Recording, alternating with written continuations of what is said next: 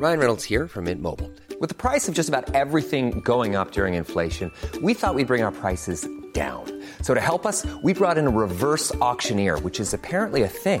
Mint Mobile unlimited premium wireless. Ready to get 30, 30, bit to get 30, bit to get 20, 20, 20, bit to get 20, 20, bit to get 15, 15, 15, 15 just 15 bucks a month. So, Give it a try at mintmobile.com slash switch. $45 upfront for three months plus taxes and fees. Promo for new customers for limited time. Unlimited more than 40 gigabytes per month. Slows. Full terms at mintmobile.com. Bonjour à tous et très bon réveil dans la matinale week-end de CNews. On est ensemble jusqu'à 9h pour de l'info, de l'analyse, des débats avec tous mes invités. Je vous les présenterai dans quelques instants. Mais bien sûr, avec Marine Sabourin, essentielle à cette émission. Bonjour Marine. Bonjour Anthony, bonjour à tous. Avant de, de poursuivre, de vous les présenter, ces invités tout de suite, l'éphéméride de votre samedi, c'est avec Alexandra Martinez.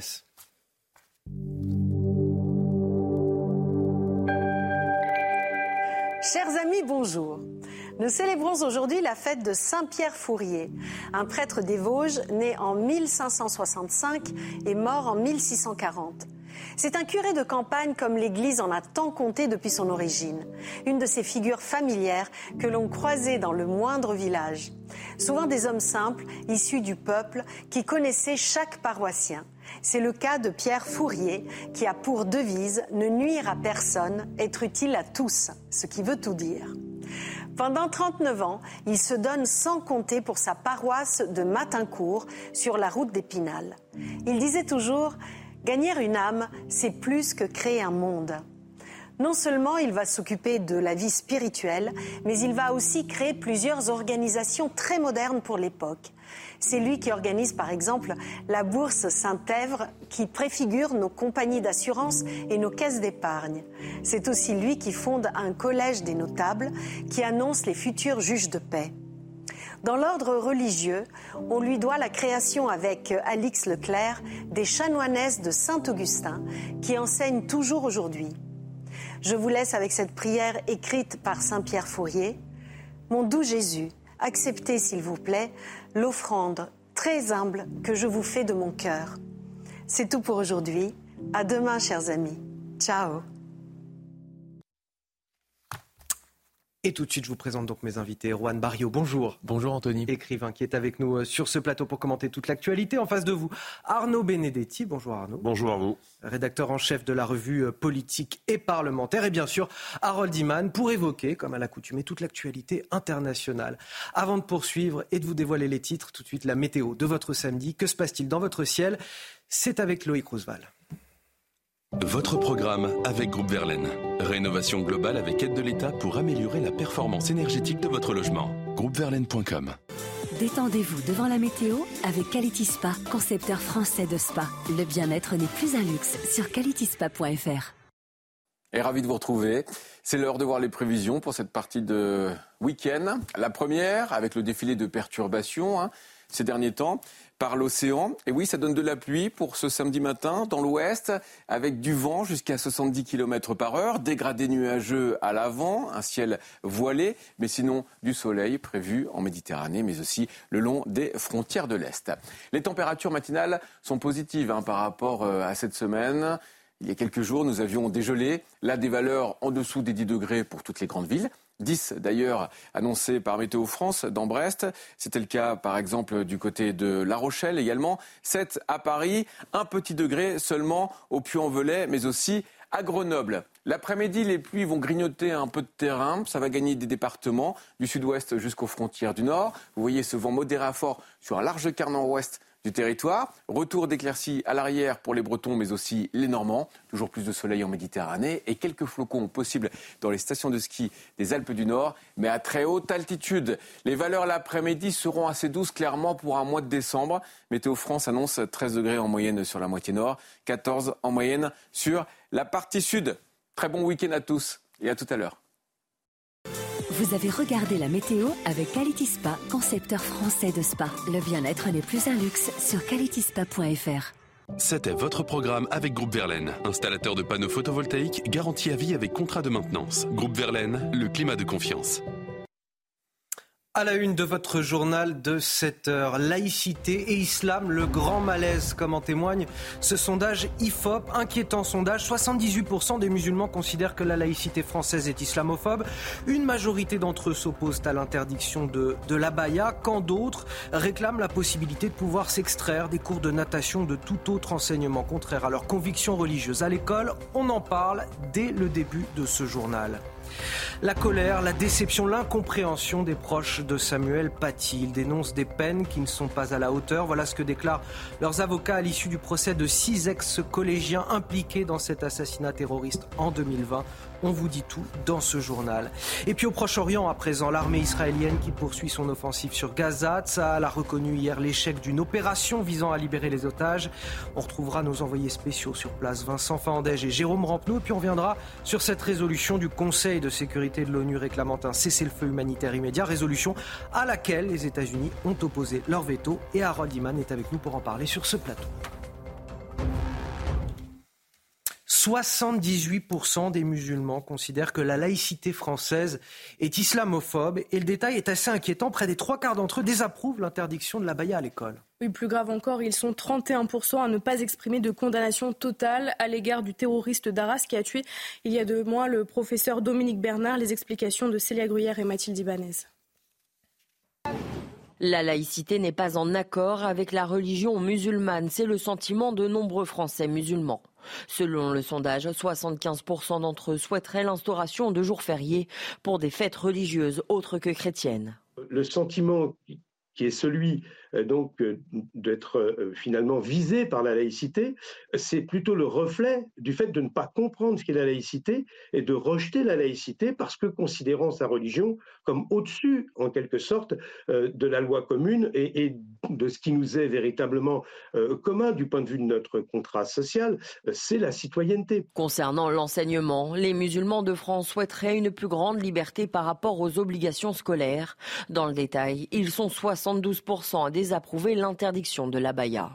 54% souhaiteraient que les jeunes filles aient le droit de ne pas assister aux cours de natation pour des raisons religieuses, ou encore la moitié d'entre eux aimeraient que les élèves puissent même refuser d'assister à tous les cours qui heurteraient leurs convictions religieuses. Euh, dans tous les domaines, on a une majorité donc euh, euh, de nos concitoyens musulmans euh, qui sont en opposition avec la majorité de ceux qui vivent dans notre pays sur toute une série de questions et qui montrent qu'il y a un, vrai problème, je dirais, de, de ce que l'on met en commun par rapport à ce qu'on met en commun pour faire société. Autre chiffre fort de ce sondage IFOP, au sein de l'école, 31% des musulmans scolarisés n'expriment pas de condamnation totale envers le terroriste d'Arras qui avait tué Dominique Bernard.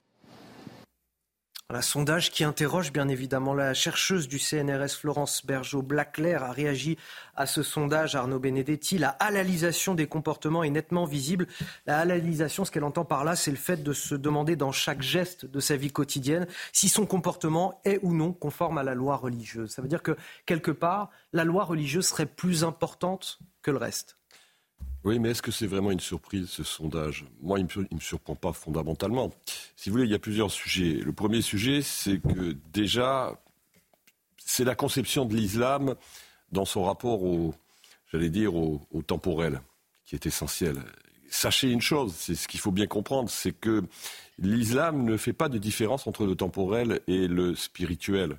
Il n'y a pas de séparation du politique et du religieux dans l'islam. À la différence qu'on le veuille ou non, de la religion euh, chrétienne, où vous avez un distinguo qui est théologique entre le spirituel et le temporel.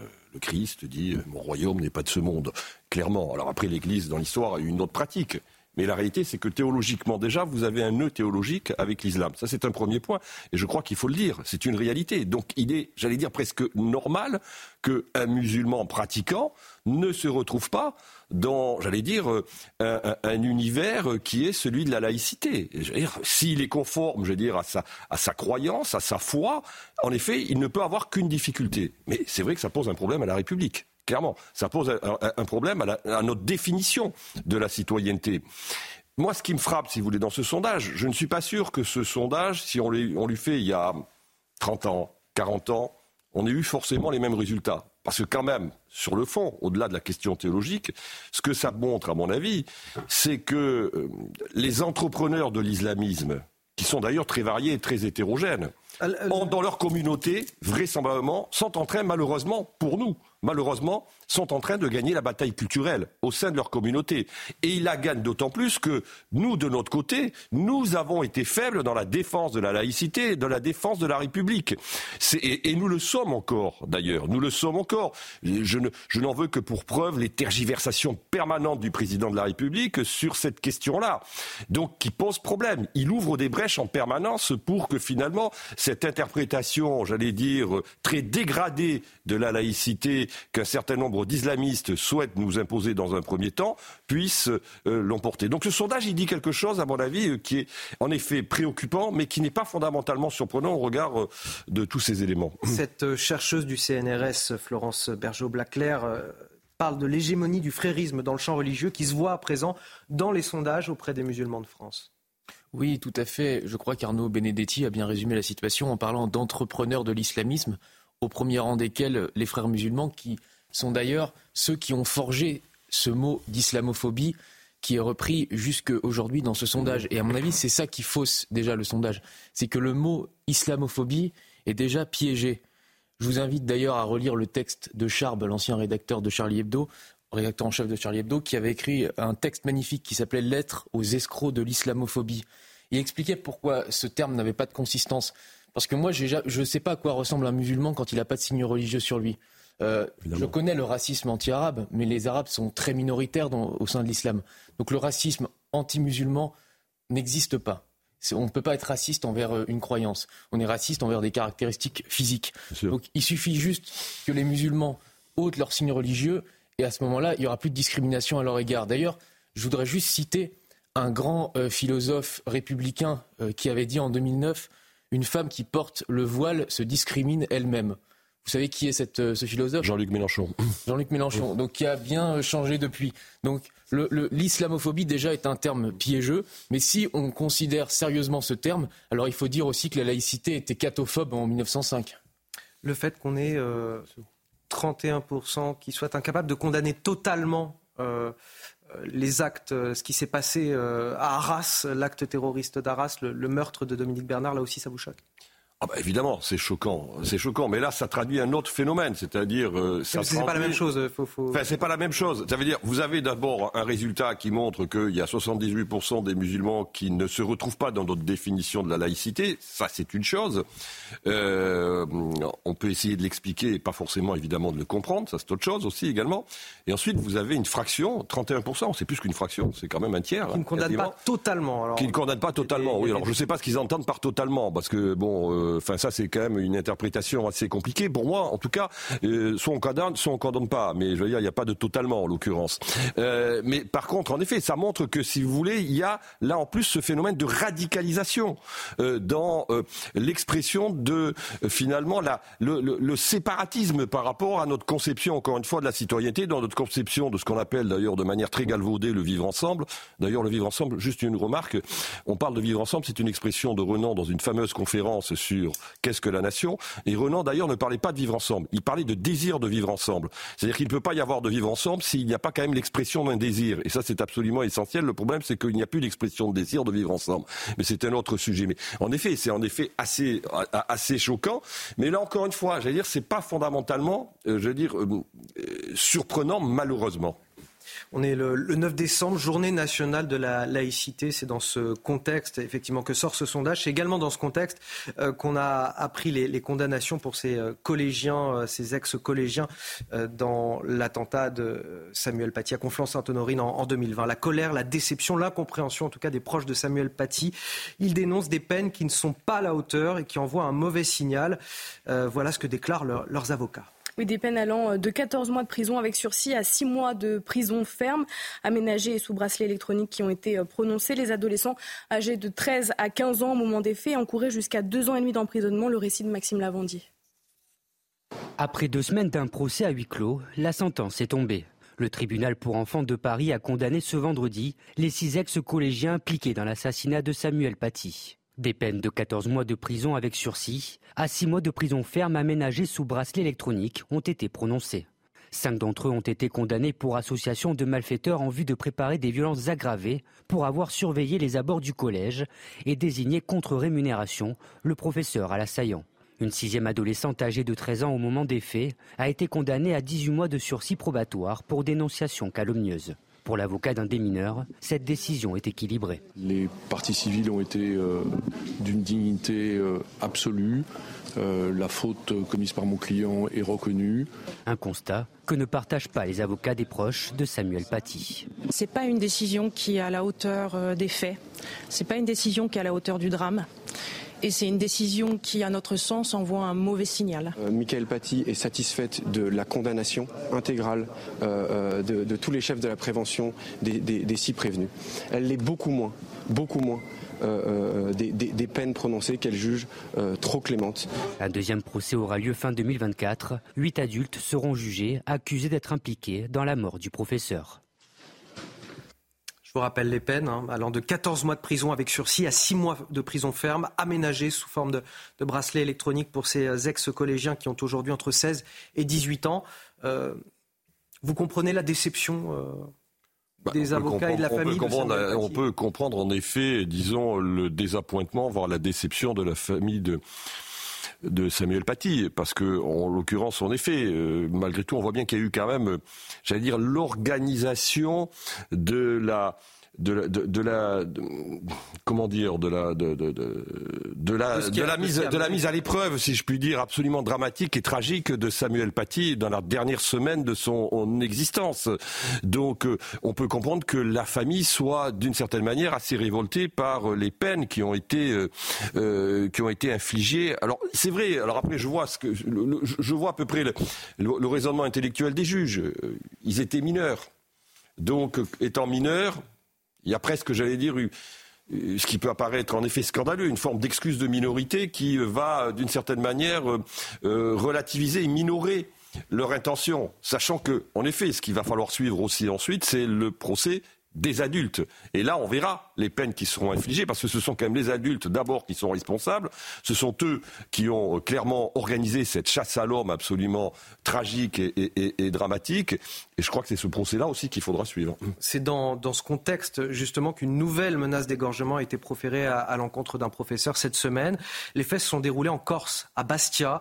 Euh, les parents d'un élève contestaient une punition reçue par leur enfant de la part de cet enseignant. Oui, depuis le professeur est placé sous protection du rectorat une enquête a été euh, ouverte. Les détails avec notre correspondante en Corse, Christina Luzzi. Selon les premières informations, la famille de l'élève aurait été présente pour une réunion parents-professeurs en cette fin de premier trimestre afin d'évoquer euh, le parcours scolaire de ce collégien de quatrième euh, lorsque la situation aurait dégénéré.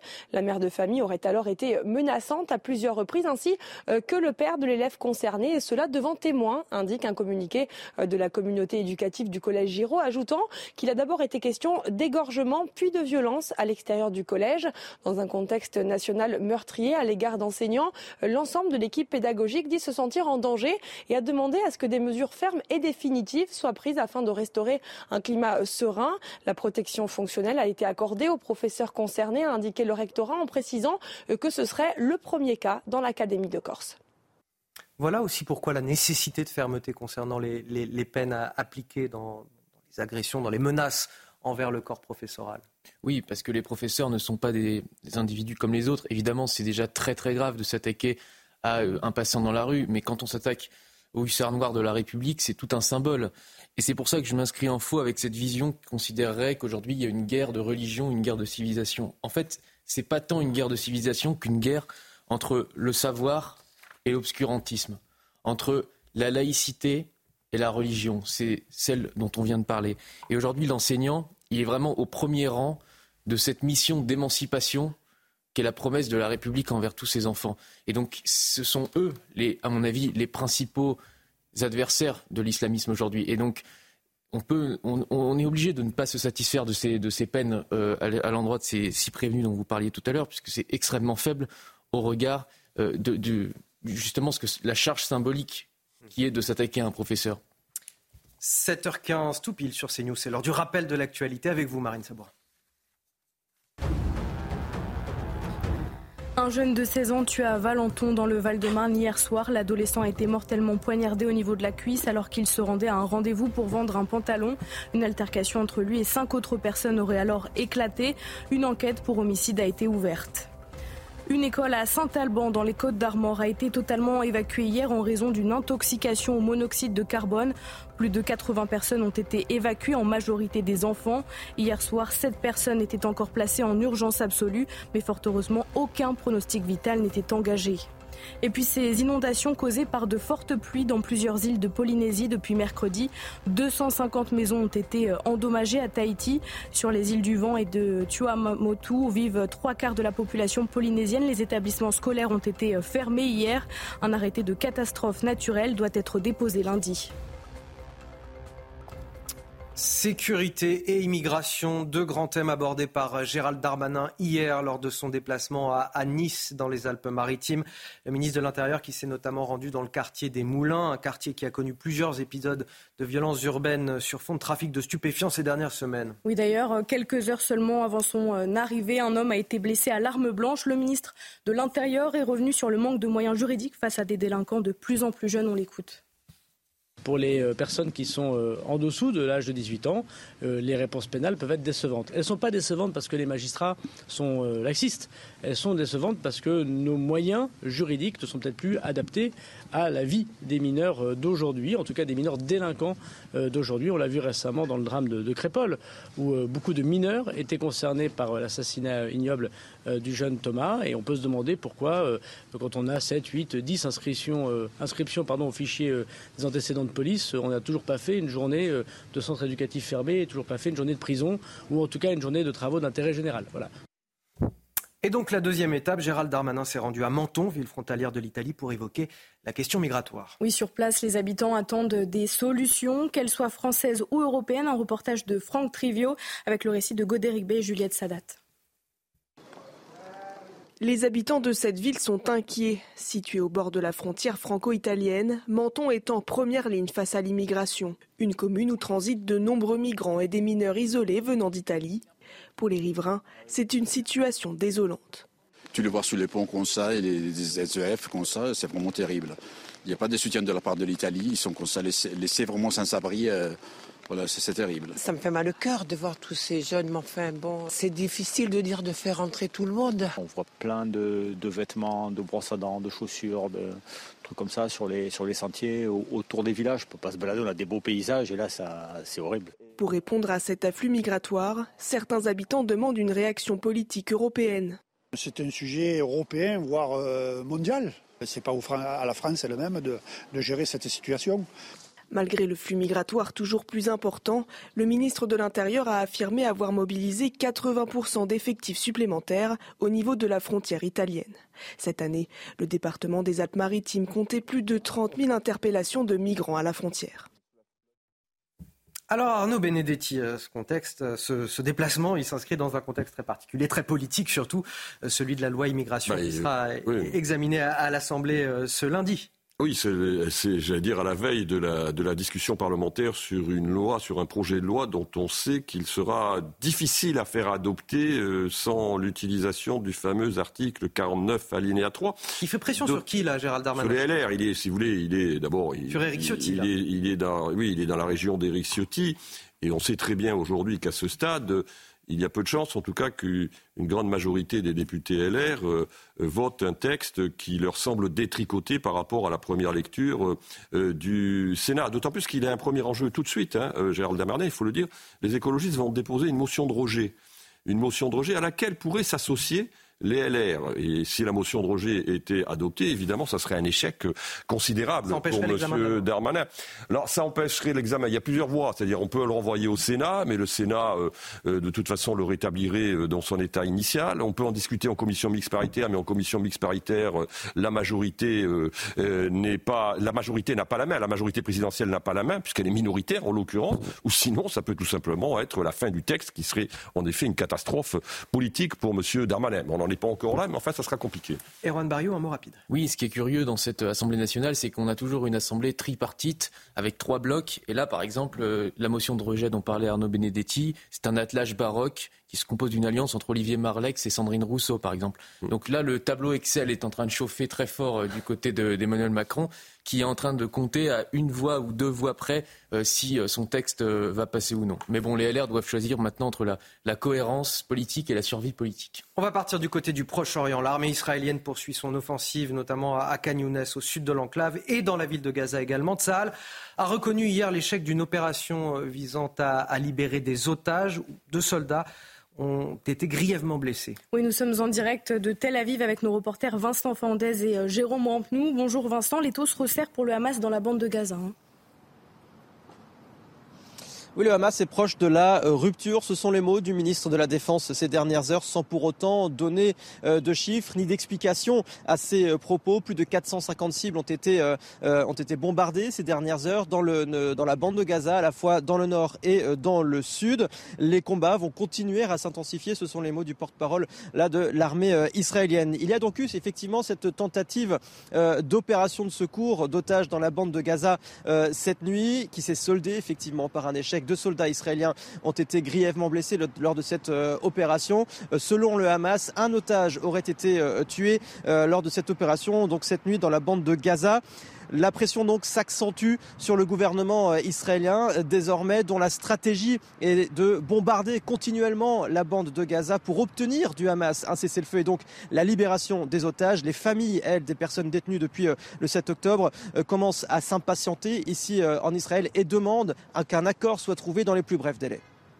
Vincent Fandège et Jérôme Rampenou en direct de Tel Aviv. Merci à, tous les deux. On vous retrouve tout au long de cette matinale. Harold Iman pour le décryptage. Est-ce qu'on peut vraiment dire que l'armée israélienne est sur le point d'éliminer le Hamas? Non, non, elle ne peut pas éliminer le, Hamas euh, dans les conditions actuelles parce que le Hamas refuse de se rendre et tire sans cesse, faut le savoir, tous les jours, euh, dix fois par jour, il tire euh, alentour et ne relâche aucun otage gratuitement.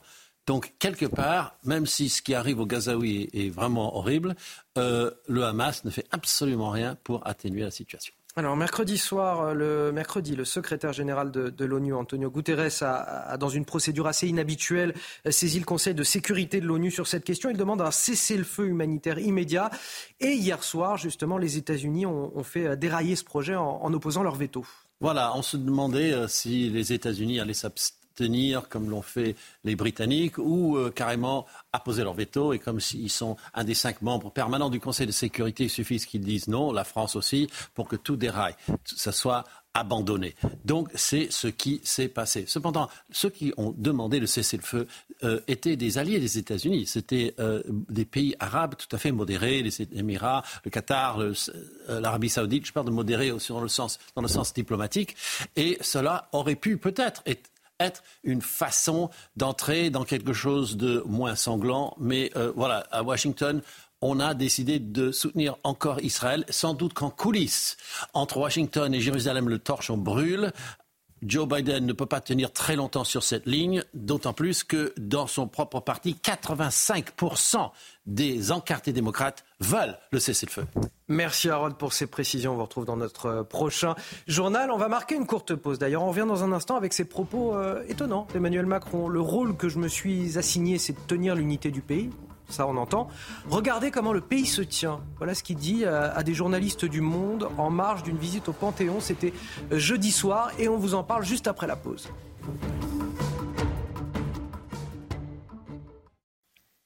De retour sur le plateau de la matinale week-end, sur lequel j'ai le plaisir d'accueillir Erwan Barrio et Arnaud Benedetti et Harold Iman et Marine Sabourin pour le journal qui m'accompagne tout au long de cette euh, émission. Voici les titres de votre journal de 7h30. Le rôle que je me suis assigné, c'est de tenir l'unité du pays. Regardez comment le pays se tient. Voilà les mots plutôt étonnants du chef de l'État dans une France qui semble plus divisée que jamais. C'était en marge d'une visite au, au Panthéon jeudi soir, rapporté ce matin dans la presse. Emmanuel Macron qui promet un rendez-vous avec la nation en janvier. Tout ce qu'il faut retenir euh, de cet entretien avec Mathilde Ibanez dès le début de ce journal. C'est aujourd'hui la journée nationale de la laïcité qui célèbre la promulgation de la loi de 1905 sur la séparation de l'Église et de l'État. Celle-ci garantit la liberté de conscience, offre à tous le même droit à la liberté d'expression de leurs convictions. Qu'est-ce que la laïcité exactement? Notre pays est-il aujourd'hui suffisamment laïque selon vous? On est allé euh, vous poser la question, vous entendrez vos réponses.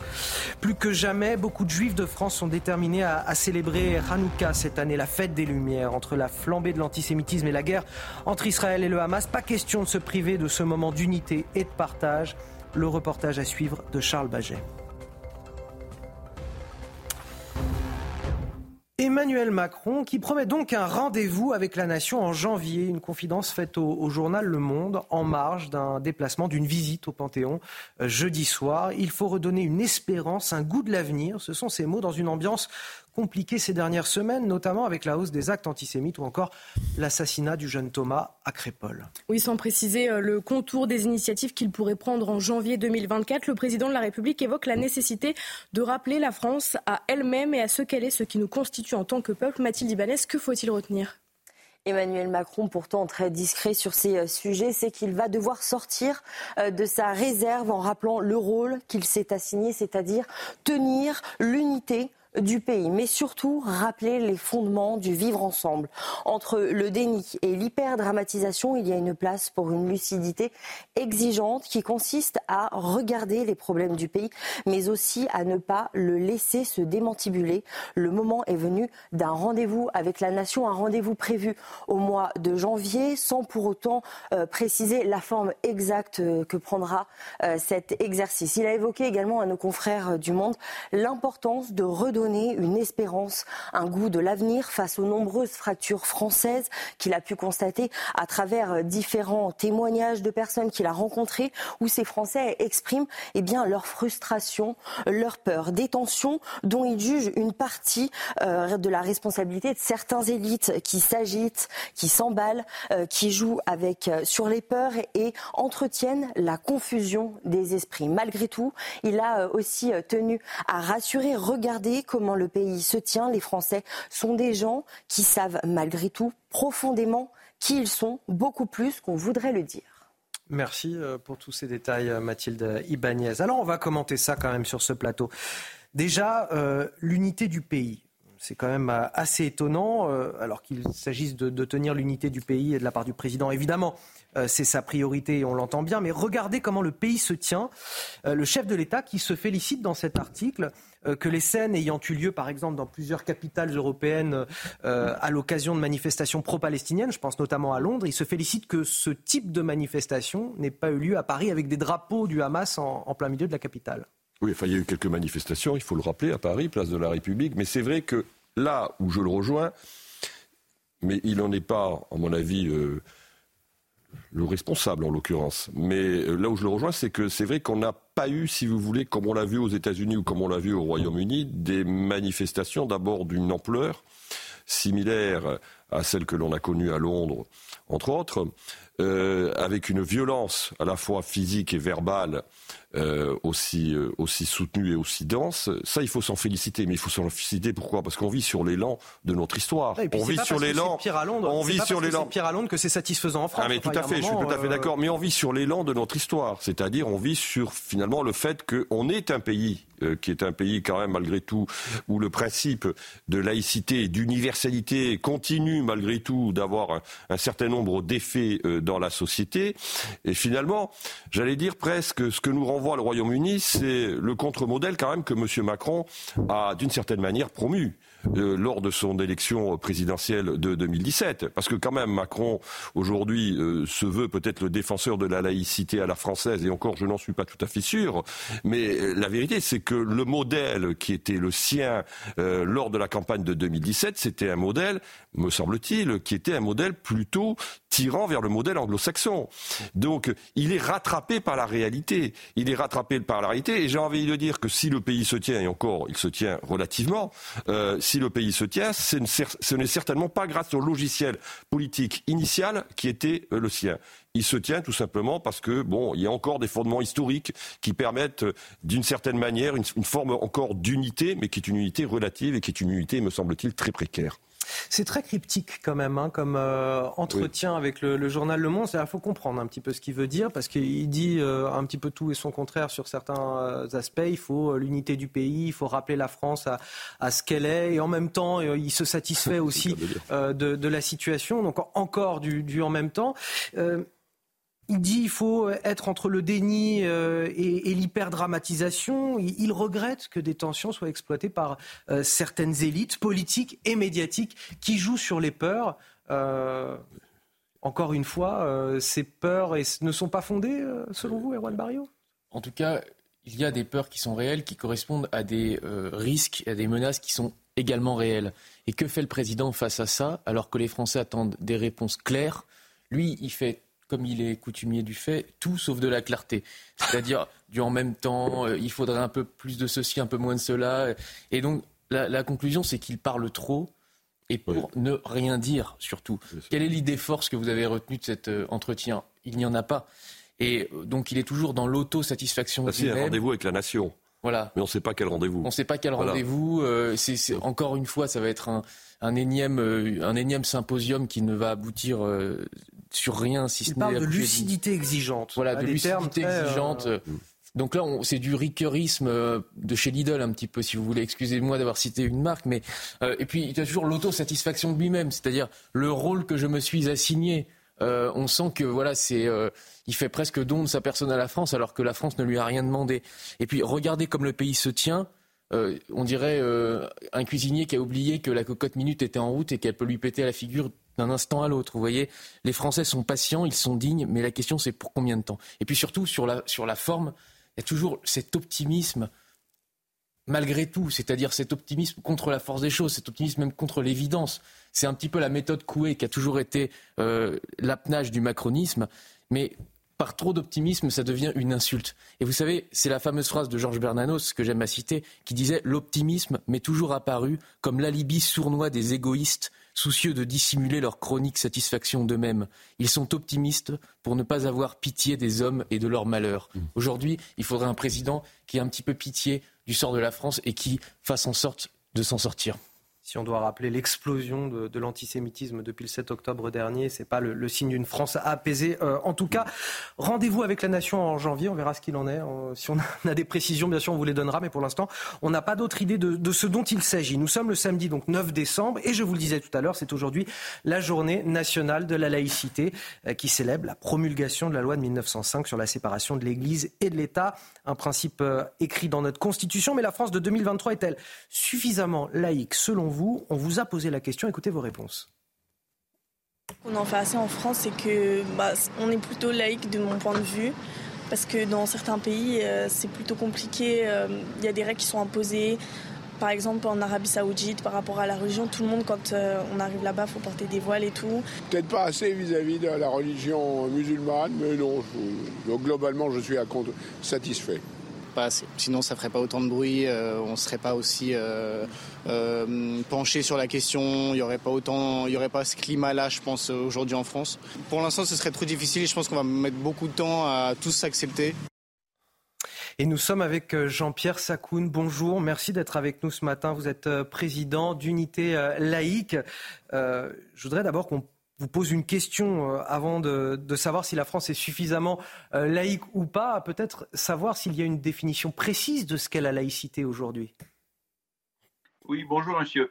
Euh, La laïcité, c'est d'abord un fait politique. La laïcité n'est pas arrivée par hasard, elle est arrivée au bout d'une longue histoire qui commence depuis très longtemps et qui passe en particulier par les guerres de religion. Nous sommes un pays dans lequel on a appris de la manière la plus difficile possible ce que c'était que de vivre dans la même société sans s'entretuer. Et la laïcité sur le plan euh, juridique et sur le plan institutionnel, elle est assez facile à définir.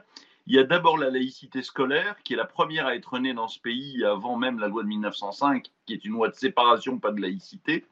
Il y a la séparation, et puis il y a la sécularisation, c'est-à-dire que le peuple émancipé vit dans une société libérée du dogme religieux, qui est marquée par la première phrase de notre Constitution de 58, la France est une république indivisible, laïque, démocratique et sociale, qui vient de la, même phrase de la Constitution de 46.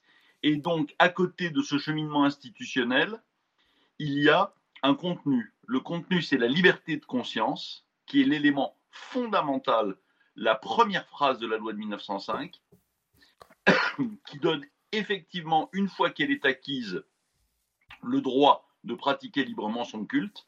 C'est l'égalité absolue des citoyens entre eux, hommes, femmes, quelle que soit son origine, quelle que soit sa religion, et c'est l'égalité de tous les citoyens devant la loi. Personne n'a de loi différente. Il n'y a pas de droit à la différence, comme disait Régis Debray, qui donnerait droit à une différence des droits. Voilà ce qu'est la laïcité institutionnellement et dans sa pratique quotidienne. Et c'est un joyau qui nous permet effectivement, dans un pays très particulier, de vivre dans la même société et de vivre d'une manière relativement apaisée et fraternelle. Tout à l'heure, dans notre journal de 7 heures, on a présenté ce sondage IFOP euh, qui euh, expliquait la, relation de, la population euh, musulmane en France à, la laïcité. Et on peut constater à travers ce sondage qu'il y a un, un, malaise très très fort de la part des musulmans à l'égard de cette laïcité. 78% d'entre eux estiment qu'elle est islamophobe, cette laïcité. Est-ce que ça, ça vous surprend? Comment vous l'expliquez? Excusez-moi. Je l'explique d'une part parce, que euh, la, laïcité est un concept complexe, citoyen à prendre en compte et que ça met du temps. Et, que deuxièmement, nos concitoyens euh, de culture ou de religion musulmane sont travaillés à la fois en interne par des officines du type euh, de celles que, que, représentent les frères musulmans et leurs séides, mais sont aussi travaillés par les réseaux sociaux d'une manière absolument inimaginable, et particulièrement les jeunes. Il y a quelques jours, je donnais une conférence sur la laïcité devant 150 élèves de terminale et de classe préparatoire d'un lycée, et clairement, la salle était divisée en deux. Il y avait d'un côté la quasi-totalité des élèves et des enseignants, et de l'autre côté les quelques-uns qui se revendiquent en musulmans, considéraient que la laïcité non seulement était islamophobe, mais pire que ça, que la France les persécutait. Les mots ont été utilisés.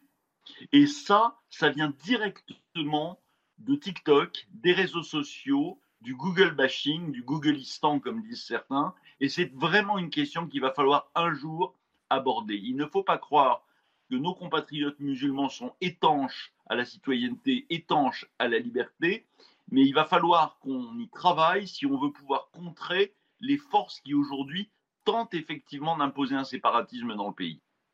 Merci Jean-Pierre Sakoun. Je le rappelle, vous êtes président d'Unité laïque. Merci d'avoir accepté notre invitation euh, ce matin. On vous en avait parlé également dans la matinale week-end, cette polémique à, Perpignan, à, l'approche de Noël, avec l'installation d'une crèche non pas dans la mairie, mais juste devant, afin euh, d'éviter le coup près du tribunal administratif. Oui, la Ligue des droits de l'homme avait saisi la justice en début de mois, affirmant que cette crèche portait atteinte au principe de laïcité et neutralité des services publics. Mais le tribunal a finalement euh, donné son feu vert la scène de la Nativité est installée dans un chalet accolé au bâtiment municipal et non pas à l'intérieur comme c'était le cas l'an dernier. Et à Bastia, cette fois-ci, un collectif corse a offert à la mairie une crèche de Noël lors d'une visite surprise. Euh, le collectif Palatinou qui dénonce le wokisme de la municipalité. Euh, la ville a opté pour une décoration à minima, tant pour la mairie d'ailleurs que pour les rues de la ville. Oui, les militants du collectif souhaitent rappeler l'héritage culturel et chrétien de la Corse. Les commerçants craignent également de voir fuir les clients. Le reportage de Christine Aloudi avec le récit de Célia Gruyère. Des rues éteintes, avec très peu d'illumination. En pleine période de Noël, les Bastia déplorent les positions de la municipalité. L'atmosphère dans la ville ne correspond pas nécessairement à ce que les Bastiais seraient en droit d'attendre d'une période de Noël. Et peut-être que ceci est lié euh, à une forme de désaffection euh, que rencontre euh, cette festivité qui est éminemment chrétienne aux yeux de l'actuelle majorité municipale. Des positions qui pèsent sur le moral, mais aussi sur l'économie à Bastia. Pour les commerçants, la période devient compliquée, comme l'explique ce conseiller municipal de l'opposition. L'absence de festivités, un marché Noël très tardif et des décorations en berne font qu'il y a un sentiment de tristesse de la part des commerçants et des riverains. Et ça a surtout des conséquences économiques. Grand nombre de, de Bastia quittent la ville pour faire leurs achats. Donc on peut dire que cette année, Bastia est très triste et il n'y a pas de magie de Noël pour les enfants. Un marché de Noël sera installé du 13 au 23 décembre ainsi qu'une grande roue et une patinoire écologique. Alors vous allez me dire un petit mot là-dessus, mais tout d'abord l'essentiel de l'actualité à 7h45 avec Marine Sabourin. Des peines allant de 14 mois de prison avec sursis à 6 mois de prison ferme aménagée sous bracelet électronique ont été prononcées à l'encontre des 6 ex-collégiens impliqués dans l'assassinat du professeur Samuel Paty. Les adolescents euh, âgés de 13 à 15 ans au moment des faits encouraient jusqu'à 2 ans et demi d'emprisonnement. Les proches du professeur dénoncent des peines qui ne sont pas à la hauteur. À Mayotte, Elisabeth Borne rattrapée par l'exaspération de la population. La première ministre a été accueillie sous les huées des Maorés a tant bien que mal tenté de répondre à la colère des habitants qui font face à l'insécurité, la pression migratoire, mais aussi une crise de l'eau sans précédent. Elisabeth Borne a annoncé hier la prolongation de la distribution de bouteilles d'eau à la population, mais aussi l'ouverture d'une seconde usine de dessalement en 2025 pour lutter contre les problèmes d'approvisionnement.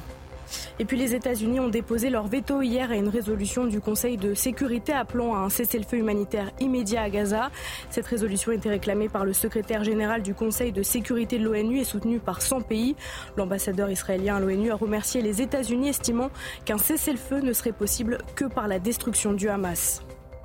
Arnaud Benedetti, vous vouliez revenir sur ces accusations en wokisme portées contre la mairie de Bastia moi, je ne sais pas si la mairie de Bastia est, est wokiste. Ce que je sais, c'est que la Corse ne l'est pas clairement. C'est-à-dire que s'il y a, je veux dire, une région ou une terre en France, un territoire en France où l'identité chrétienne est revendiquée, y compris par les élus, quelle que soit, j'allais dire, leur appartenance, c'est bien la Corse, en l'occurrence.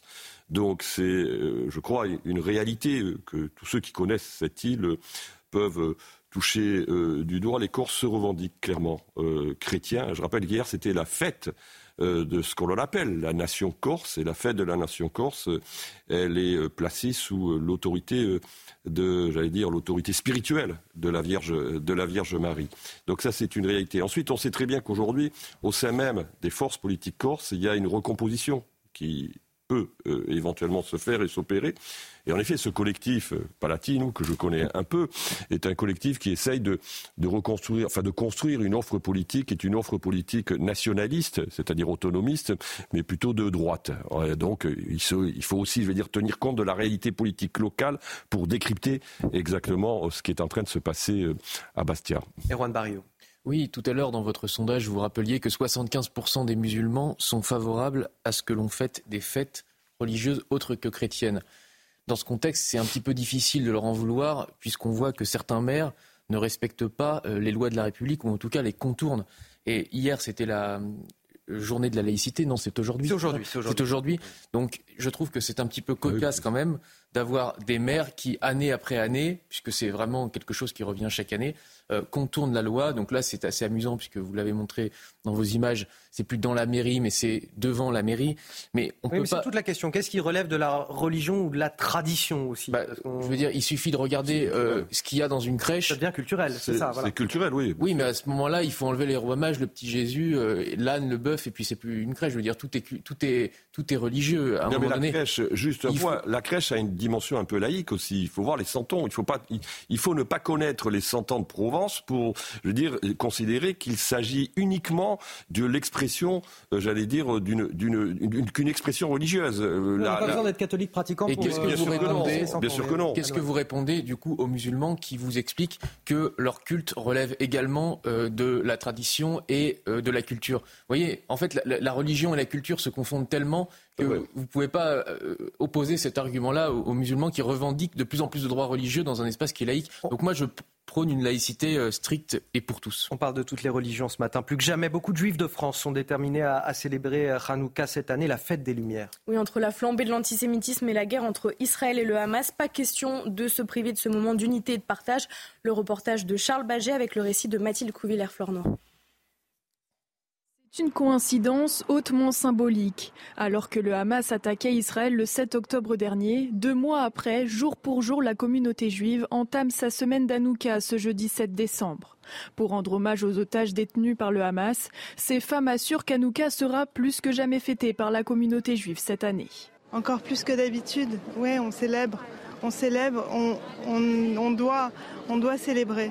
Bien sûr qu'on est euh, moins léger moins léger, mais malgré tout, la lumière va l'emporter. C'est une fête très importante parce que c'est une fête qui, euh, qui rassemble euh, et, mm, et, qui parle d'espoir surtout. Donc oui, forcément, c'est très important et c'est, euh, ça a une portée universelle pour tout le monde. Sans la libération des otages, cette femme refuse de célébrer Hanouka. Je vais vous dire, moi, monsieur, je suis mère de famille et grand-mère. Et pour la première fois de ma vie, je n'ai pas réuni mes enfants hier. Et personnellement, je me refuse à ce plaisir un peu égoïste du quotidien. Je préfère attendre. J'attends la libération des otages. Aussi appelée Fête des Lumières, Anouka évoque la victoire de la lumière sur les ténèbres et l'obscurantisme, un symbole d'espoir en cette fin d'année incertaine pour les familles d'otages. Allez, un peu de sport pour terminer ce journal. On va parler de, de boxe.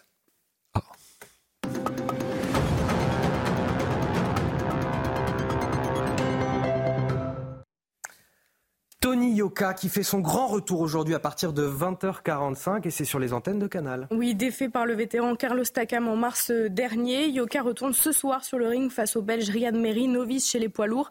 Un adversaire abordable pour le champion olympique qui devra se relancer devant son public à Roland Garros. Tony Yoka l'assurait hier après sa pesée. Il est prêt et a hâte de combattre. Écoutez. Je me sens très bien, je suis impatient d'être sur le ring demain.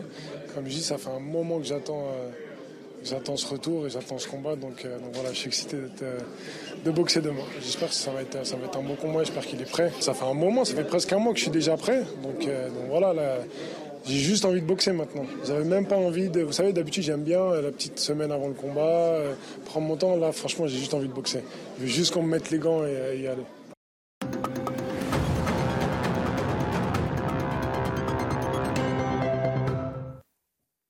Allez, vous restez avec nous sur CNews. Laïcité et islam, le grand malaise. 78% des musulmans de France considèrent que la laïcité est islamophobe. On en parle dans notre prochain journal à 8h. Le temps pour moi de remercier mes deux premiers invités sur ce plateau, Erwan Barrio et Arnaud Benedetti. A tout de suite sur CNews.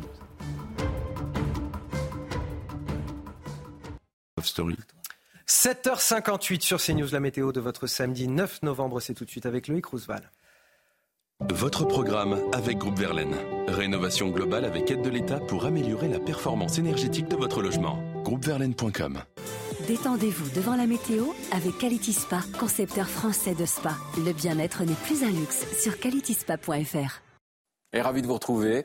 C'est l'heure de voir les prévisions pour cette partie de week-end. La première, avec le défilé de perturbations hein, ces derniers temps par l'océan. Et oui, ça donne de la pluie pour ce samedi matin dans l'ouest, avec du vent jusqu'à 70 km par heure, dégradé nuageux à l'avant, un ciel voilé, mais sinon du soleil prévu en Méditerranée, mais aussi le long des frontières de l'Est. Les températures matinales sont positives hein, par rapport euh, à cette semaine.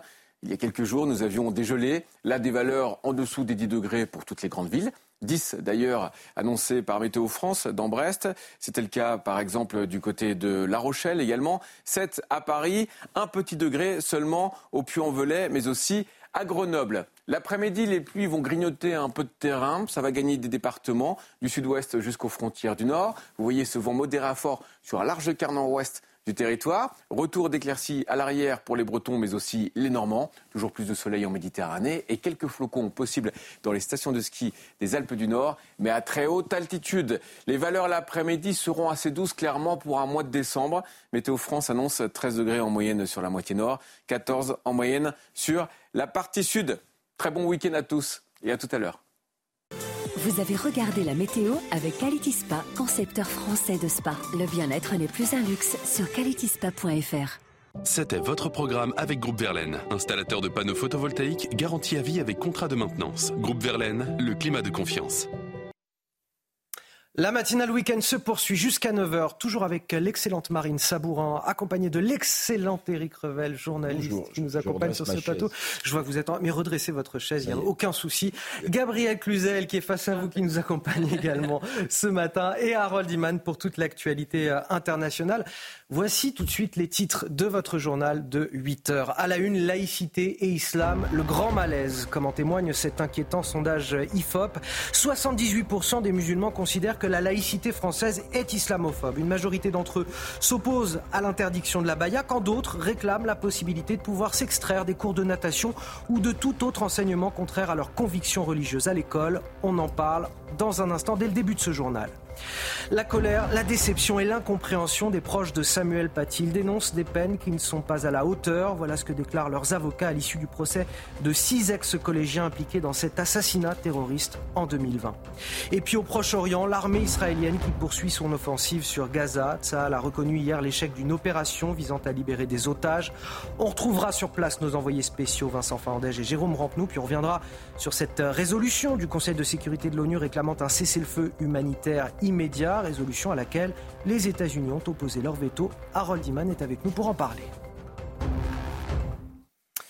Je vous le disais, laïcité et islam, le grand malaise. Pourquoi? Parce que les résultats de ce sondage, 78% des musulmans qui considèrent que la laïcité française est islamophobe. Et le détail est assez inquiétant. Près des trois quarts d'entre eux désapprouvent l'interdiction de la baya à l'école. Oui, plus grave encore, ils sont 31% à ne pas exprimer de condamnation totale à l'égard du terroriste d'Arras qui a tué il y a deux mois le professeur Dominique Bernard. Les explications de Célia Gruyère et Mathilde Ibanez.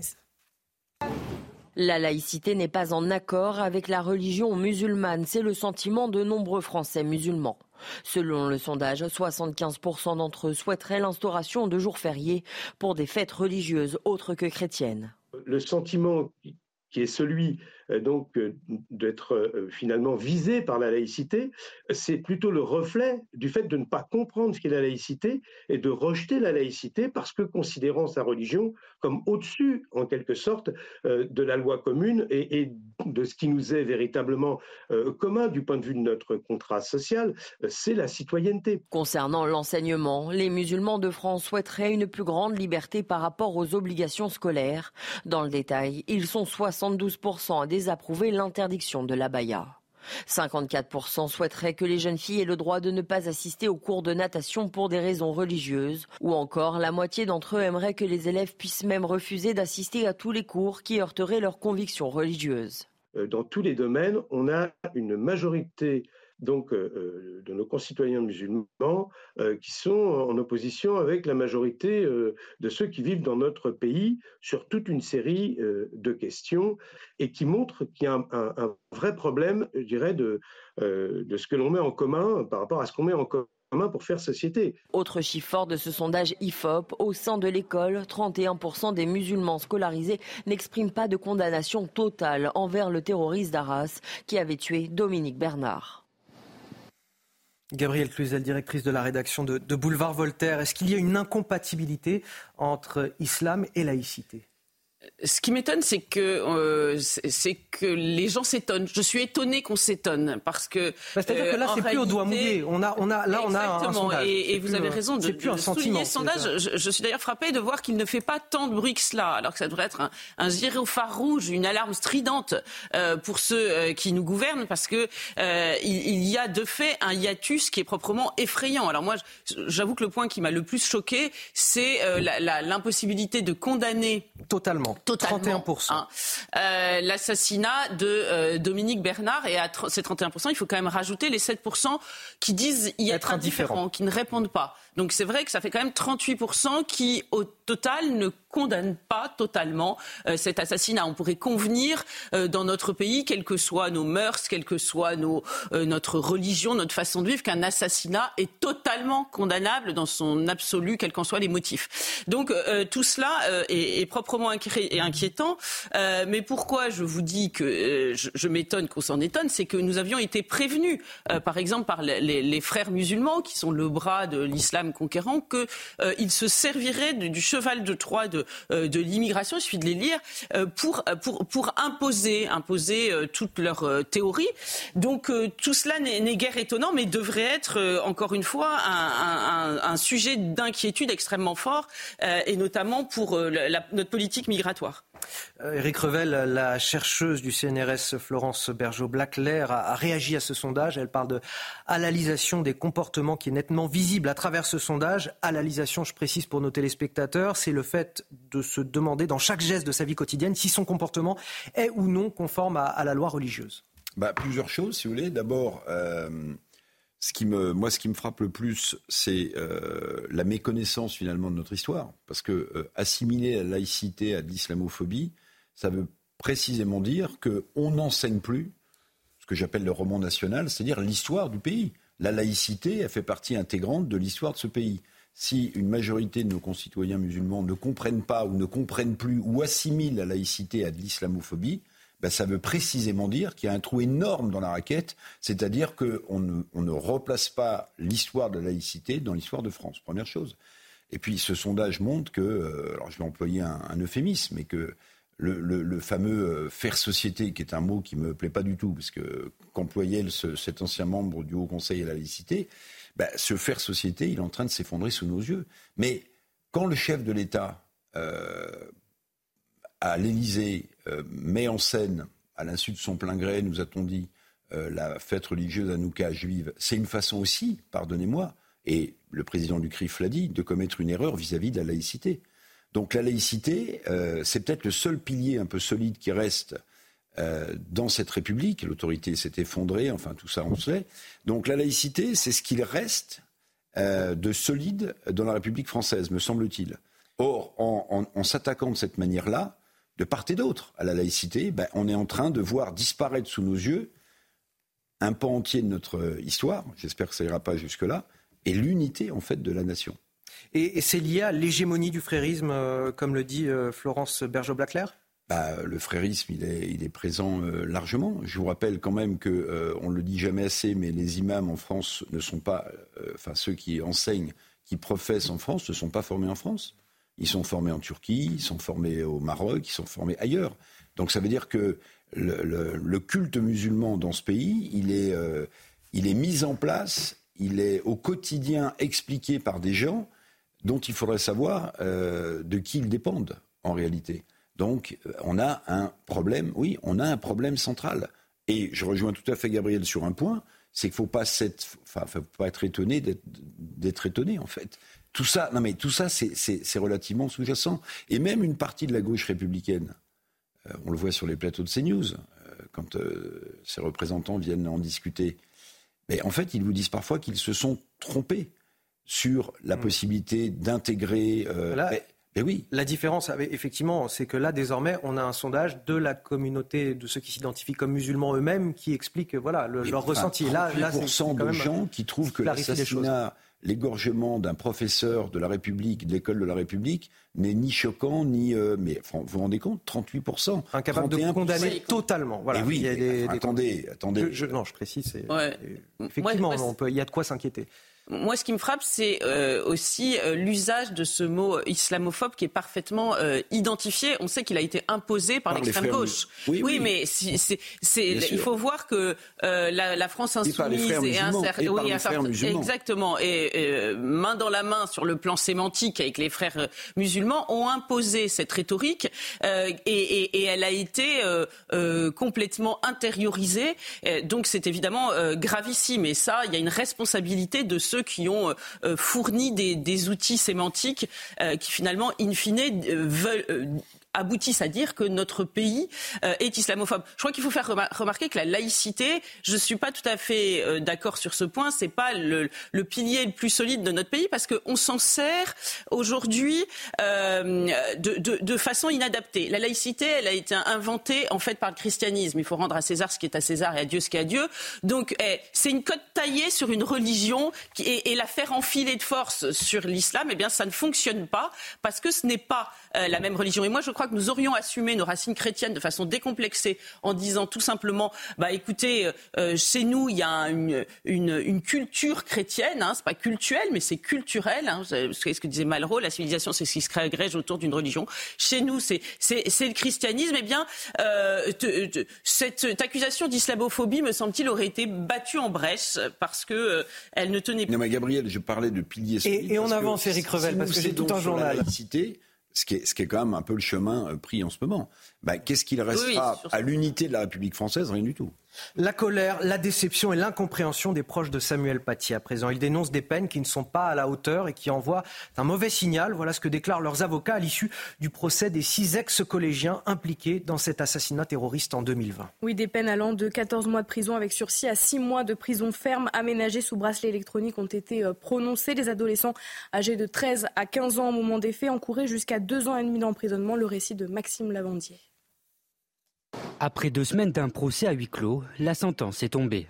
Le tribunal pour enfants de Paris a condamné ce vendredi les six ex-collégiens impliqués dans l'assassinat de Samuel Paty. Des peines de 14 mois de prison avec sursis à 6 mois de prison ferme aménagée sous bracelet électronique ont été prononcées. Cinq d'entre eux ont été condamnés pour association de malfaiteurs en vue de préparer des violences aggravées pour avoir surveillé les abords du collège et désigné contre rémunération le professeur à l'assaillant. Une sixième adolescente âgée de 13 ans au moment des faits a été condamnée à 18 mois de sursis probatoire pour dénonciation calomnieuse. Pour l'avocat d'un des mineurs, cette décision est équilibrée. Les parties civiles ont été euh, d'une dignité euh, absolue. Euh, la faute commise par mon client est reconnue. Un constat que ne partagent pas les avocats des proches de Samuel Paty. C'est pas une décision qui est à la hauteur des faits. C'est pas une décision qui est à la hauteur du drame. Et c'est une décision qui, à notre sens, envoie un mauvais signal. Euh, Michael Paty est satisfaite de la condamnation intégrale euh, euh, de, tous les chefs de la prévention des, six prévenus. Elle l'est beaucoup moins, beaucoup moins des, des, peines prononcées qu'elle juge trop clémentes. Un deuxième procès aura lieu fin 2024. Huit adultes seront jugés, accusés d'être impliqués dans la mort du professeur. Ce qui nous rappelle la, nécessité de condamnation euh, ferme dans, de tels types de, situations. Une nouvelle menace d'égorgement a d'ailleurs été proférée à l'encontre d'un professeur euh, cette semaine. Les faits se sont déroulés en Corse, à Bastia. Les parents d'un élève euh, contestaient une punition reçue par leur enfant de la part de cet enseignant. Et depuis, le professeur est placé sous protection du rectorat. Une enquête a été ouverte. Les détails avec notre correspondante en Corse, Christina Luzzi. Selon les premières informations, la famille de l'élève aurait été présente pour une réunion parents-professeurs en cette fin de premier trimestre afin d'évoquer euh, le parcours scolaire de ce collégien de quatrième euh, lorsque la situation aurait dégénéré. La mère de famille aurait alors été menaçante à plusieurs reprises ainsi euh, que le père de l'élève concerné et cela devant témoins, indique un communiqué de la communauté éducative du collège Giraud, ajoutant qu'il a d'abord été question d'égorgement puis de violence à l'extérieur du collège dans un contexte national meurtrier à l'égard d'enseignants de l'équipe pédagogique dit se sentir en danger et a demandé à ce que des mesures fermes et définitives soient prises afin de restaurer un climat serein. La protection fonctionnelle a été accordée aux professeurs concernés, a indiqué le rectorat en précisant que ce serait le premier cas dans l'Académie de Corse. Une réaction, Gabriel Cluzel. Euh, je mets en, parallèle les condamnations euh, euh, liées à l'assassinat de Samuel Paty et effectivement ce qui vient de se passer à Bastia en Corse pour rappeler qu'évidemment il faut que le message soit très clair et très ferme pour éviter que ce genre de situation se reproduise, qu'il s'agisse de terrorisme ou de, de simple violence en fait de parents d'élèves.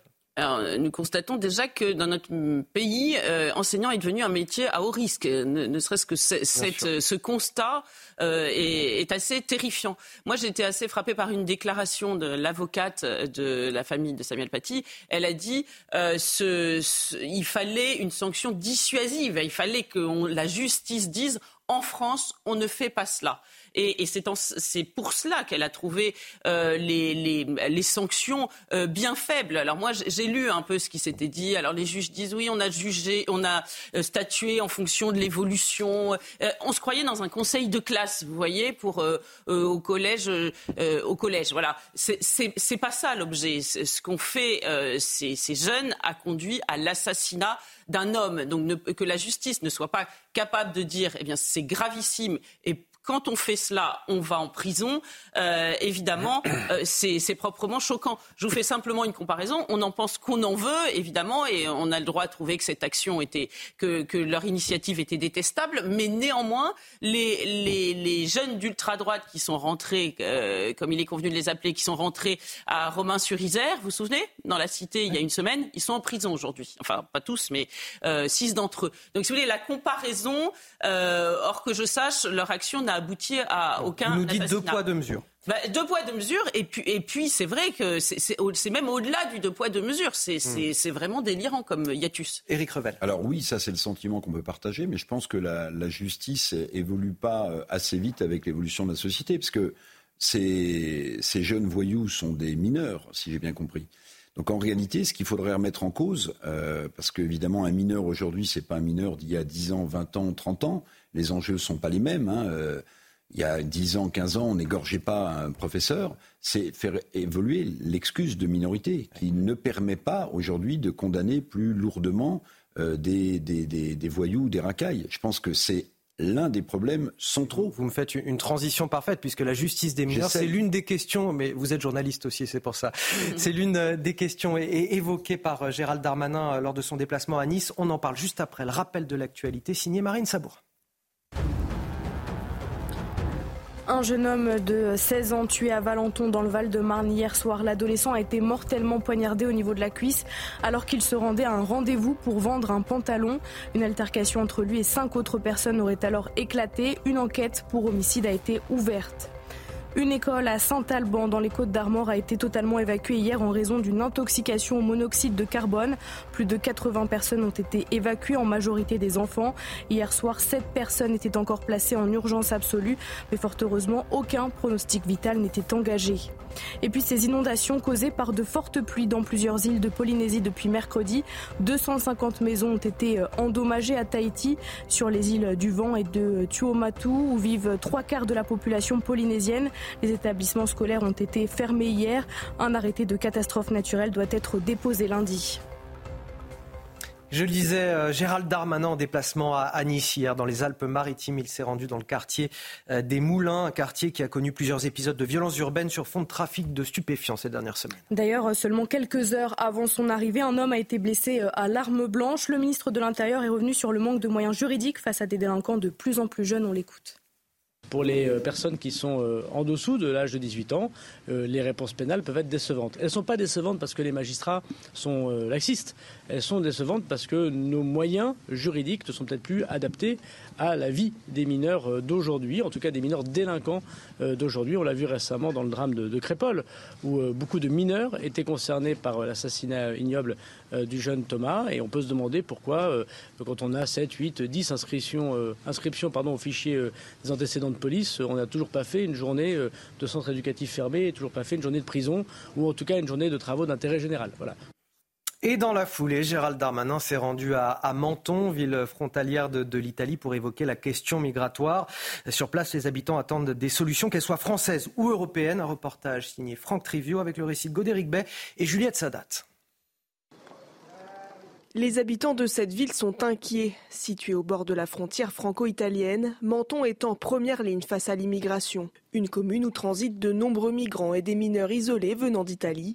Pour les riverains, c'est une situation désolante. Tu les vois sur les ponts comme ça et les, SEF comme ça, c'est vraiment terrible.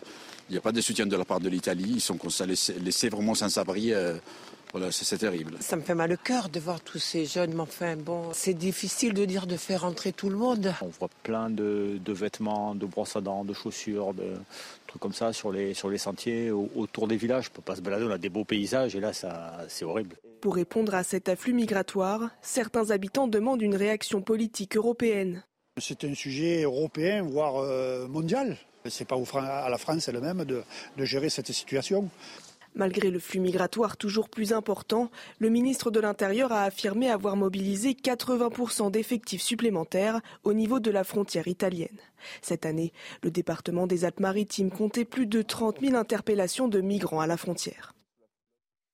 Alors Eric Revel, euh, malin le ministre de l'Intérieur là, qui se rend à, Menton euh, à deux jours de, de l'arrivée du projet de loi immigration à l'Assemblée nationale dans l'hémicycle, euh, histoire de mettre la pression un petit peu sur Éric Ciotti, le patron des LR Oui, bien sûr, il y a l'aspect politique, mais Gérald Darmanin, il se rend très très très très très souvent à Nice et dans les Alpes-Maritimes, parce qu'évidemment, c'est là où se passe l'arrivée du flux migratoire. Vous savez, il y a quelques mois, il y a quelques semaines, le, président du Conseil départemental des Alpes-Maritimes, Charles-Ange Ginesi, avait adressé une lettre au président de la République en lui expliquant qu'en fait, plus rien n'était contrôlé à Menton. Moi, j'ai habité cette région très longtemps. Je peux vous dire que même en pleine journée, du, côté de Menton, donc pas très loin de Nice, bah, vous voyez euh, ces, tous ces migrants, euh, le, sac à la main, qui passent, euh, qui passent allègrement. Hein, bon, donc, si vous voulez, il y a un sujet qui est un sujet français, mais à mon avis qu'on ne pourra pas contrôler pour une raison très simple, c'est que c'est un sujet européen.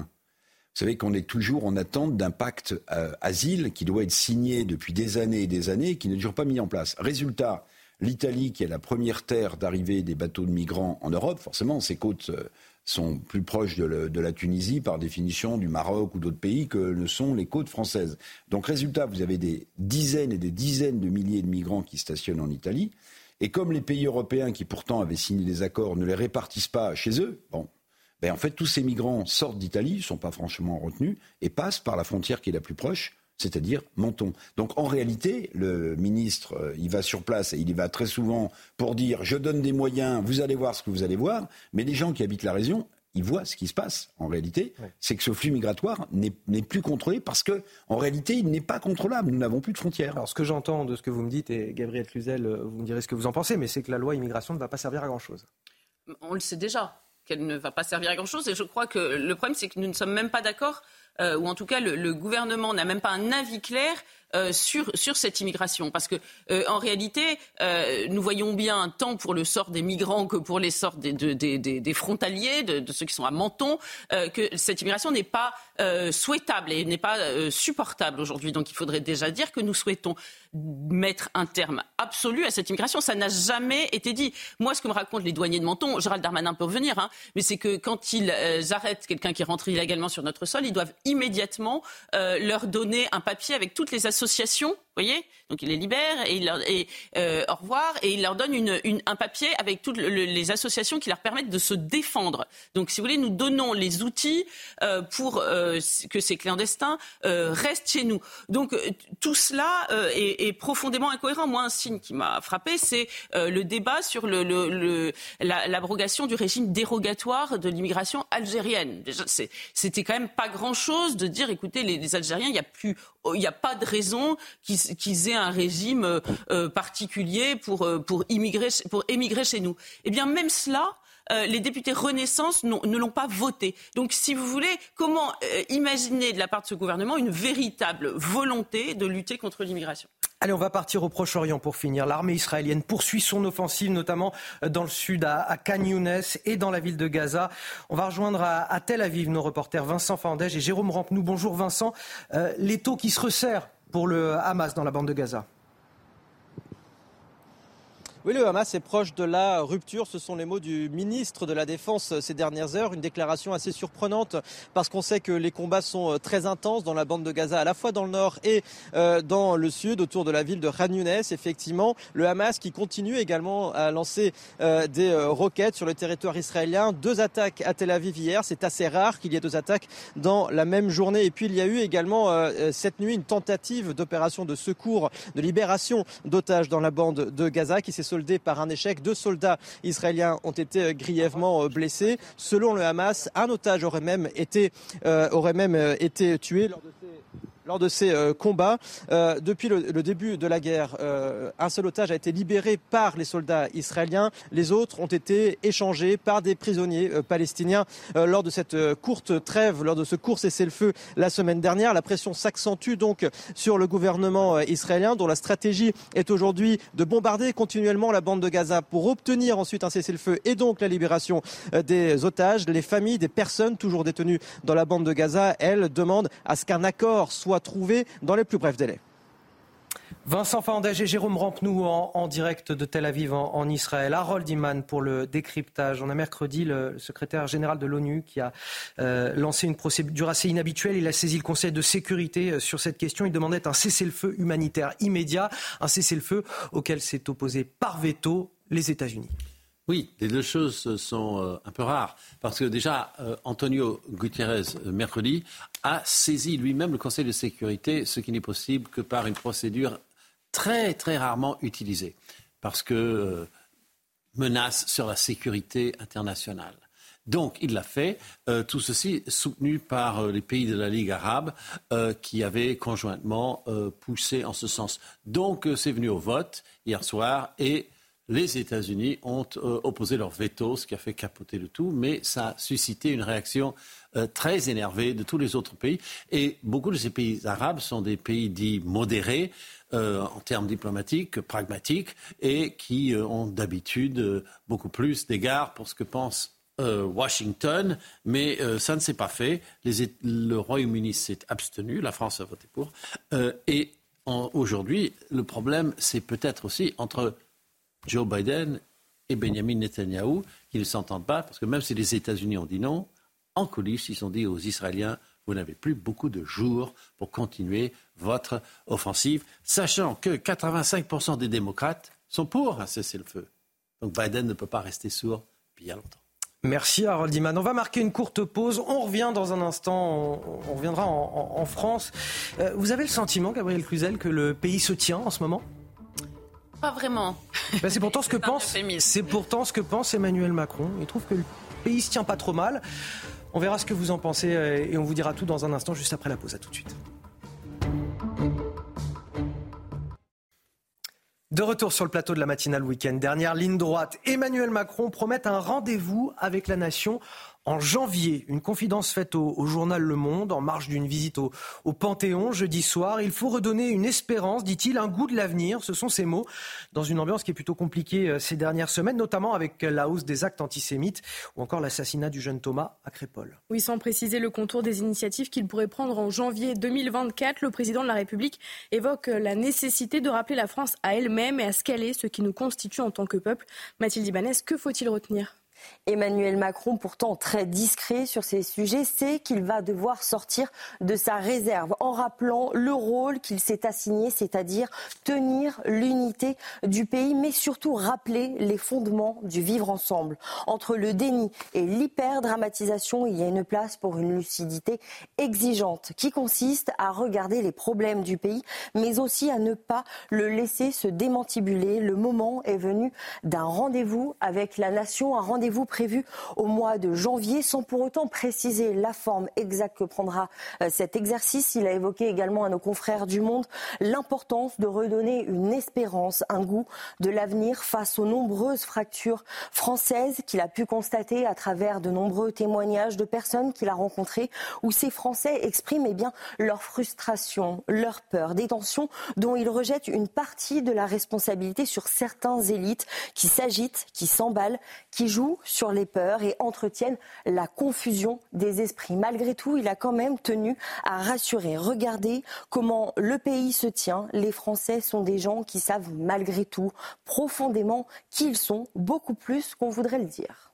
Merci pour ces précisions, euh, Mathilde Ibanez. Le rôle que je me suis assigné, c'est de tenir l'unité du pays. Regardez comment le pays se tient, nous dit le, chef de l'État. Eric Revel, ça, ça vous surprend ces propos? Moi, ça m'étonne au, vu de la division dans le pays. Bah, ça s'appelle la méthode Coué. Maintenant, euh, si j'étais un peu chafouin, euh, cynique, je vous demanderais si le pays se tient debout ou se tient par terre euh, en ce moment. oui. Donc en fait, le, président de la République prend, prend conscience qu'il y a de véritables fractures dans le pays. Alors ce pas des sentiments de fracture, c'est des fractures qui sont sécuritaires, qui sont économiques, qui sont sociales. Tout ça s'additionne. Alors il est grand temps que le président de la République parle de la nation lui qui n'a que le mot de souveraineté européenne. D'ailleurs, euh, lorsqu'il parle dans ses discours, notez le nombre de fois où il dit souveraineté européenne. Donc s'occuper de la nation, elle en a besoin, mais je pense que les Français ont plus envie d'avoir un rendez-vous avec eux et avec la nation qu'un rendez-vous avec le président de la République très euh, cryptique cette interview. Lui, il s'appuie, Emmanuel Macron, pour dire que finalement, euh, le pays se tient. Sur la situation en Grande-Bretagne, il nous dit, bah, regardez par exemple à Londres, les manifestations pro-palestiniennes, il y avait des drapeaux du Hamas, ils étaient des milliers et des milliers de personnes. Ça n'a pas été notre cas dans le pays. Mais bon, enfin, se comparer à la Grande-Bretagne, et nous on a eu un, attentat en, attendant, mais voilà, effectivement, se comparer à la Grande-Bretagne, ça ne veut pas dire que ça va bien chez nous, c'est pas parce qu'il y a pire ailleurs que c'est euh, une référence. Oui, c'était, je crois que c'est Talleyrand qui disait quand je me, je me contemple, je me désole, quand je me compare, je me console. Oui, non, ça c'est pas, ah c'est comme le rendez-vous avec la nation, c'est vraiment ça, ça participe du gadget euh, de communication, comme les grands débats, c'est quoi ce teasing sur un rendez-vous avec la nation. Euh, non, je crois que la France tient encore un peu, je vais vous dire, mais pas euh, grâce à Emmanuel Macron. Je suis désolée de le décevoir, mais grâce à une France bien élevée, qui continue à faire son boulot, son devoir d'État, appelons ça comme l'on veut. Vous savez, on, à la gauche a coutume de parler de la, la France du grand soir. Bah là, c'est la France du petit matin qui la France du grand soir, elle détruit, la France du petit matin, elle construit, elle se retrousse les manches et elle essaie de tenir. C'est un peu le rocher de Sisyphe tous les jours. Hein. C'est le policier qui arrête un délinquant qui va être remis euh, dans la rue par la, justice.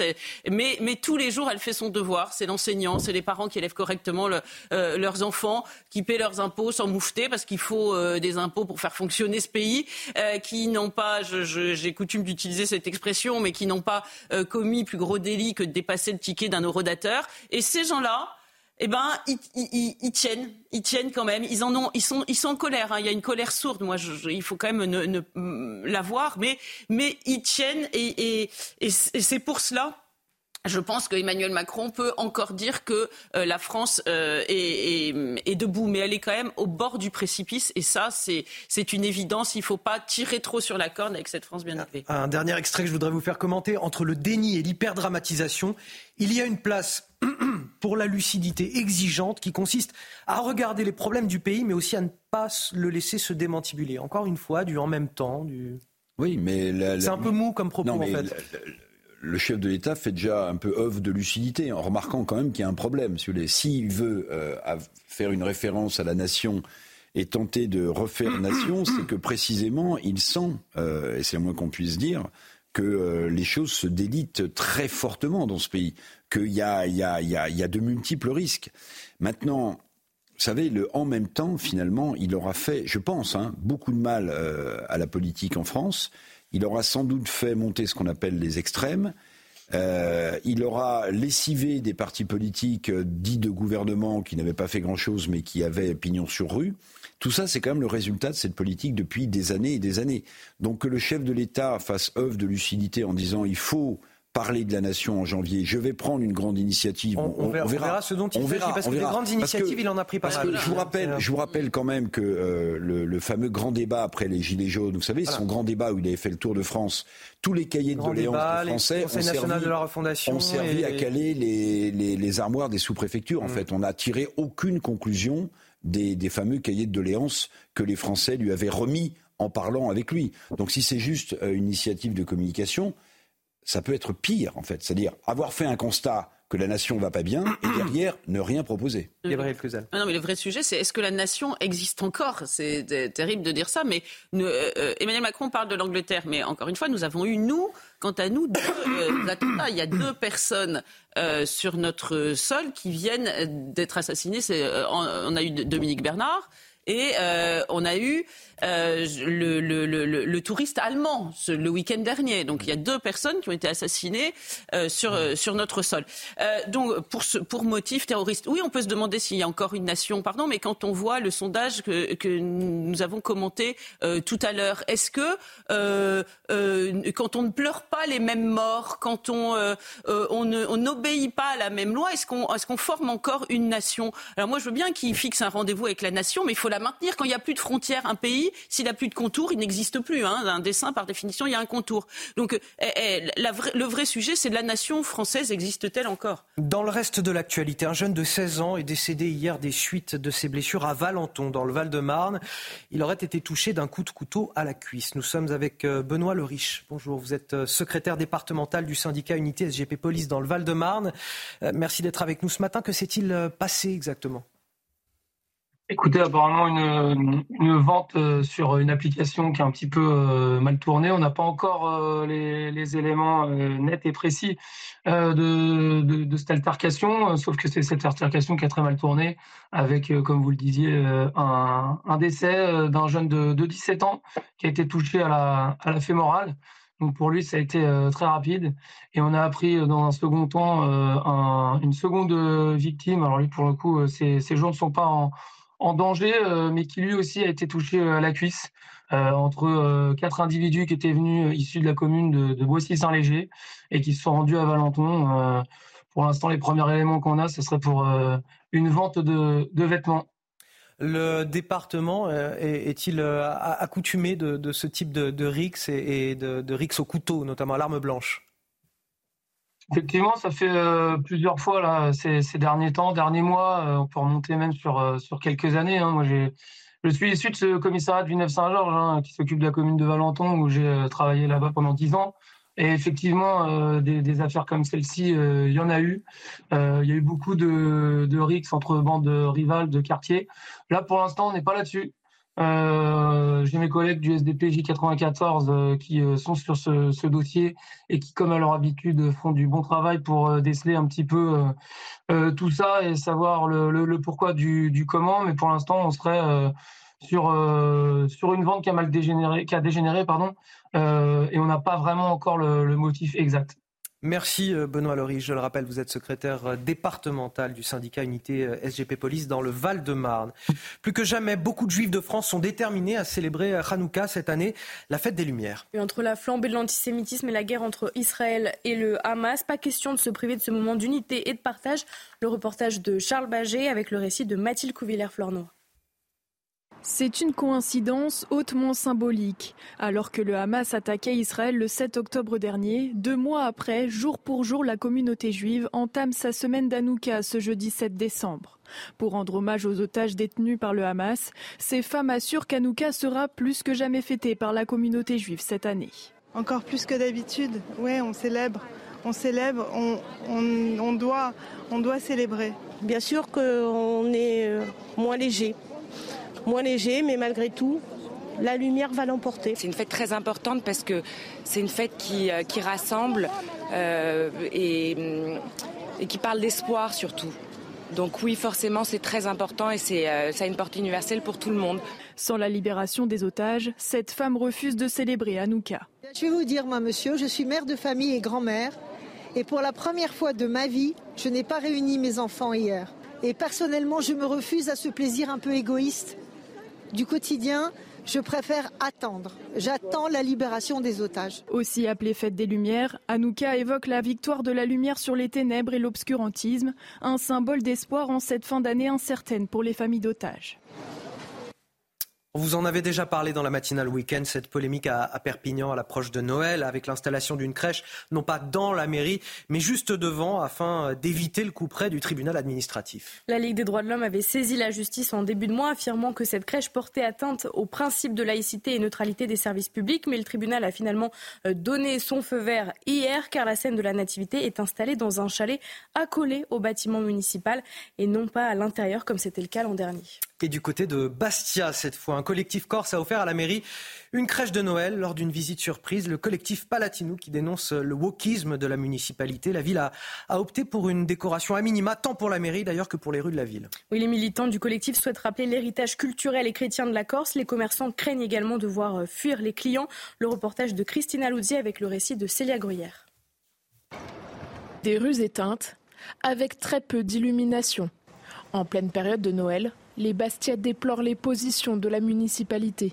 L'atmosphère dans la ville ne correspond pas nécessairement à ce que les Bastiais seraient en droit d'attendre d'une période de Noël. Et peut-être que ceci est lié euh, à une forme de désaffection euh, que rencontre euh, cette festivité qui est éminemment chrétienne aux yeux de l'actuelle majorité municipale.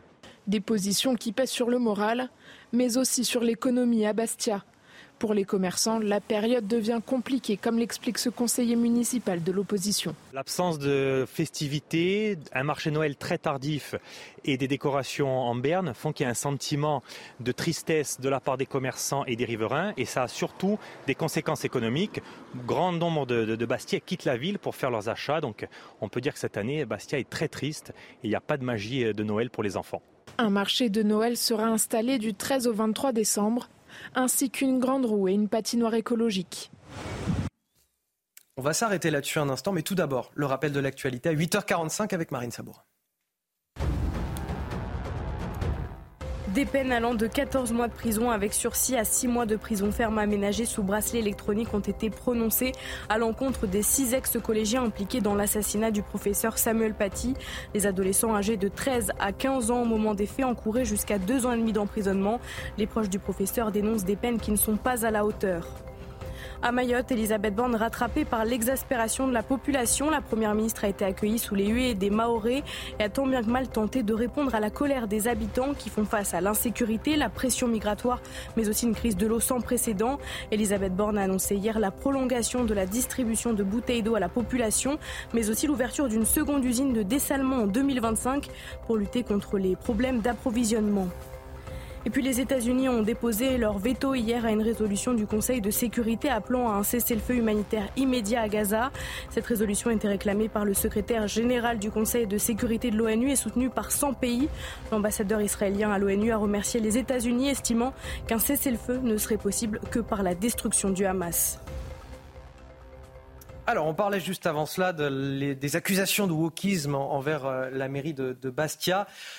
On a le sentiment que depuis plusieurs années, c'est assez récurrent quand même, euh, fêter, euh, euh, Noël devient de plus en plus compliqué dans les municipalités, que ce soit pour Perpignan par exemple ou pour, Bastia. Gabriel Cluzel, ça vous... Non mais ce qui est incroyable, c'est que on conteste des, des, des des célébrations évidentes. Enfin, Noël, il n'y a pas besoin d'être un catholique pratiquant pour, pour euh, célébrer Noël. Noël, c'est vraiment la fête de la paix pour, tout, pour tous. C'est la magie de Noël, c'est le, euh, les, illuminations, c'est même la prime de Noël. Je ne crois pas que des gens qui ne sont pas chrétiens la refusent au motif que, ça les, que ce nom les heurterait. Bon, donc c'est, c'est, vraiment la, la, la, fête qui réunit. Nous en avons infiniment besoin en ce moment parce que vraiment l'actualité est plombée. Et on voit des mairies qui refusent ce simple petit plaisir à leurs administrés. Mmh. Alors parce que les habitants de Bastia ont fait cela, mais ils pourraient faire école. Hein. Ceux de Nantes, euh, euh, ceux de Bordeaux aussi pourraient aller un peu protester auprès. Mais surtout, il y a un mot qui est tabou, c'est Noël. On peut plus dire Joyeux Noël. C'est hiver Noël, c'est presque d'extrême droite. Vous voyez, c'est suspect. Non mais vous voyez à quel niveau de, de, délire euh, nous sommes arrivés. on va arriver à la, à la fin du journal. On va arriver à la fin du journal. Peut-être un mot 20 secondes d'Éric Revel là-dessus. Très court, vous allez voir. Je pense que ça va frapper les esprits. Pourquoi le président de la République pourrait euh, célébrer Hanouka euh, à l'Élysée? Et qu'on n'aurait pas le droit de mettre des crèches dans les mairies de la République L'atteinte à la laïcité, elle est où? Dans les deux cas ou pas du tout? Donc c'est un vrai sujet, si vous voulez. C'est un vrai sujet. Ça montre à la fois l'erreur du président de la République, me semble-t-il, dénoncée par le patron du CRIF, et puis ça met complètement en porte-à-faux nos traditions judéo-chrétiennes, qui sont évidemment incontournables. Parce que, encore une fois, si on sape ça, si on sape ça, si on sape notre histoire, si on sape nos racines, Gabriel disait tout à l'heure qu'il n'y avait pas de nation s'il n'y avait pas de frontières, mais il n'y a pas de nation non plus s'il n'y a pas d'histoire et de racines. Allez, on finit avec les sports à présent.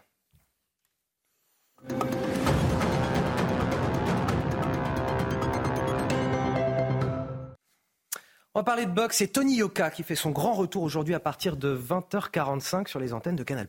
Oui, défait par euh, le vétéran Carlos Takam en mars dernier, Yoka retourne ce soir sur le ring face au Belge Riyad Meri, novice chez les poids lourds. Un adversaire abordable pour le champion olympique qui devra se relancer devant son public à Roland Garros. Tony Yoka l'assurait hier après sa pesée. Il est prêt et a hâte de combattre.